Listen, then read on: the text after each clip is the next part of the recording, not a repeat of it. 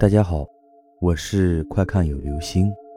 今天的故事叫做《鬼魅缠身》。从小我就是听着奶奶和邻居们的牛鬼蛇神的故事长大的，所以灵异之事也是信则有，不信则无的。后来高中毕业就失业，什么工作也找不到，于是学了个车本儿。当了长途运输的汽车司机，这是个苦差事。跑到辽宁的线儿，一趟就得三四天。一个人在路上，除了窗外的风声和偶尔对面开来的汽车，什么我也感觉不到了。一九九九年的元旦过后，我记得很清楚，因为那天我在抚顺。在汽车旅馆的房门口捡到了一个小圆环大约是银的，比戒指粗一点，一擦还挺亮，于是就放到了上衣口袋里。当天开车奔了铁岭，天色渐暗的时候，路边有人劫车要搭一段。平时我是不会管这种事情的，这是长途车的忌讳，你知道人家是什么人呢？可是那天我还是停了车，因为路边是个年轻的小姑娘，特漂亮，老远就能看出身条不错。她上了车就坐在我旁边。这丫头嘴还挺甜，一口一个大哥的，就算是绕了路，我也乐意送她到家。聊起来才知道她是外出打工的，在外面做服务生。这不到了年根儿，要回家过年了。他说的地方我是不认识的，是个小地方，下了大柏油路，又开了一小节土路才到的。村口有棵大槐树，当时差点没撞上，所以记得还挺真切的。他说村头数第三家就是他家了，还非让我进去歇歇。天已经不早了。我不想在这个小地方耽搁，就谢绝了。看我不肯，他就从兜里掏出一张五十元的大钞，硬说要当车费。哪来这样的好事呀？我都愣了。后来他执意要给，没办法，我就收下了。大妹子，这太多了，这样吧，我找给你二十块，这种成了吧？他甜甜一笑，成。就这么着吧，那就谢谢您了。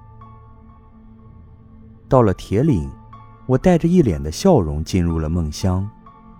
早上起来吃早点时，掏出钱来，不对呀，怎么有张冥币啊？是他昨天晚上给的五十元。得，自己太傻了。我说没这种好事吧，到头来还给人家二十块，真是个大笨蛋。货运到了，我也就没事了。回来时一身轻松，又路过上次送那个女孩的岔口了。想想自己被骗得太冤了，干脆去看看她。反正才三天的功夫，看她抵赖不？又看到了村口的大树，于是从村口数第三家。到了，开门的是个老太太，黑黑的，瘦瘦的，但人还挺结实。一看我就愣了一下，嘴里还嘟囔着：“怎么的，还真的是了。”他回头去叫屋里的人，又出来个年轻的小伙，还有个老头。我还没有回过神来，他们就把我让进了屋。后来才闹明白点，那个小伙是两位老人的儿子，他还有个妹妹，一年前外出打工，后来来信说要回来过年了。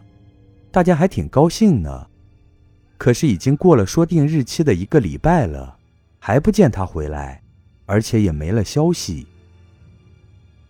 三天前，老太太说自己做梦梦到女儿回来了，还对他们说自己去的冤枉，又说会有个汽车大哥来找她，告诉家里她回来了。后来老太太就吓醒了，心里一直不踏实。今天看到我才有点相信，又拿了照片让我看，能不能认识他家闺女。我一看，吓了一身冷汗。不是她是谁呀？那杨柳般的身材，那美丽的大眼睛，还有她脖子上挂着一根红绳子，下面拴了一个银白色的圆环。老太太说，那是女孩小时候去庙里求的，一直当护身符带着。我颤颤巍巍拿出那个东西时，老太太和老头一下子就哭了。他一定出了什么事了，这个是从来不离身的呀。我开车带他们出来报了案。根据这个护身符的遗失地点，警察觉得事情应该发生在抚顺，于是又和那里的警方联系上了。我也成了监视对象，不能离开抚顺。其实后来事情很快就水落石出了，根据照片，在无名尸中认出了他的尸体。而且被发现时，就定论为奸杀案了。凶手是路过的长途车司机，案发的地点也就在我住的那家汽车旅店里。如果所有的事情都像我说的这么平常，我也许会把它当个亲人之间的心灵感应，而不再理会了。可是，在我们去认尸的时候，我惊讶地发现，他的左手里。还握着二十元人民币。好了，这就是今天的故事，《鬼魅缠身》。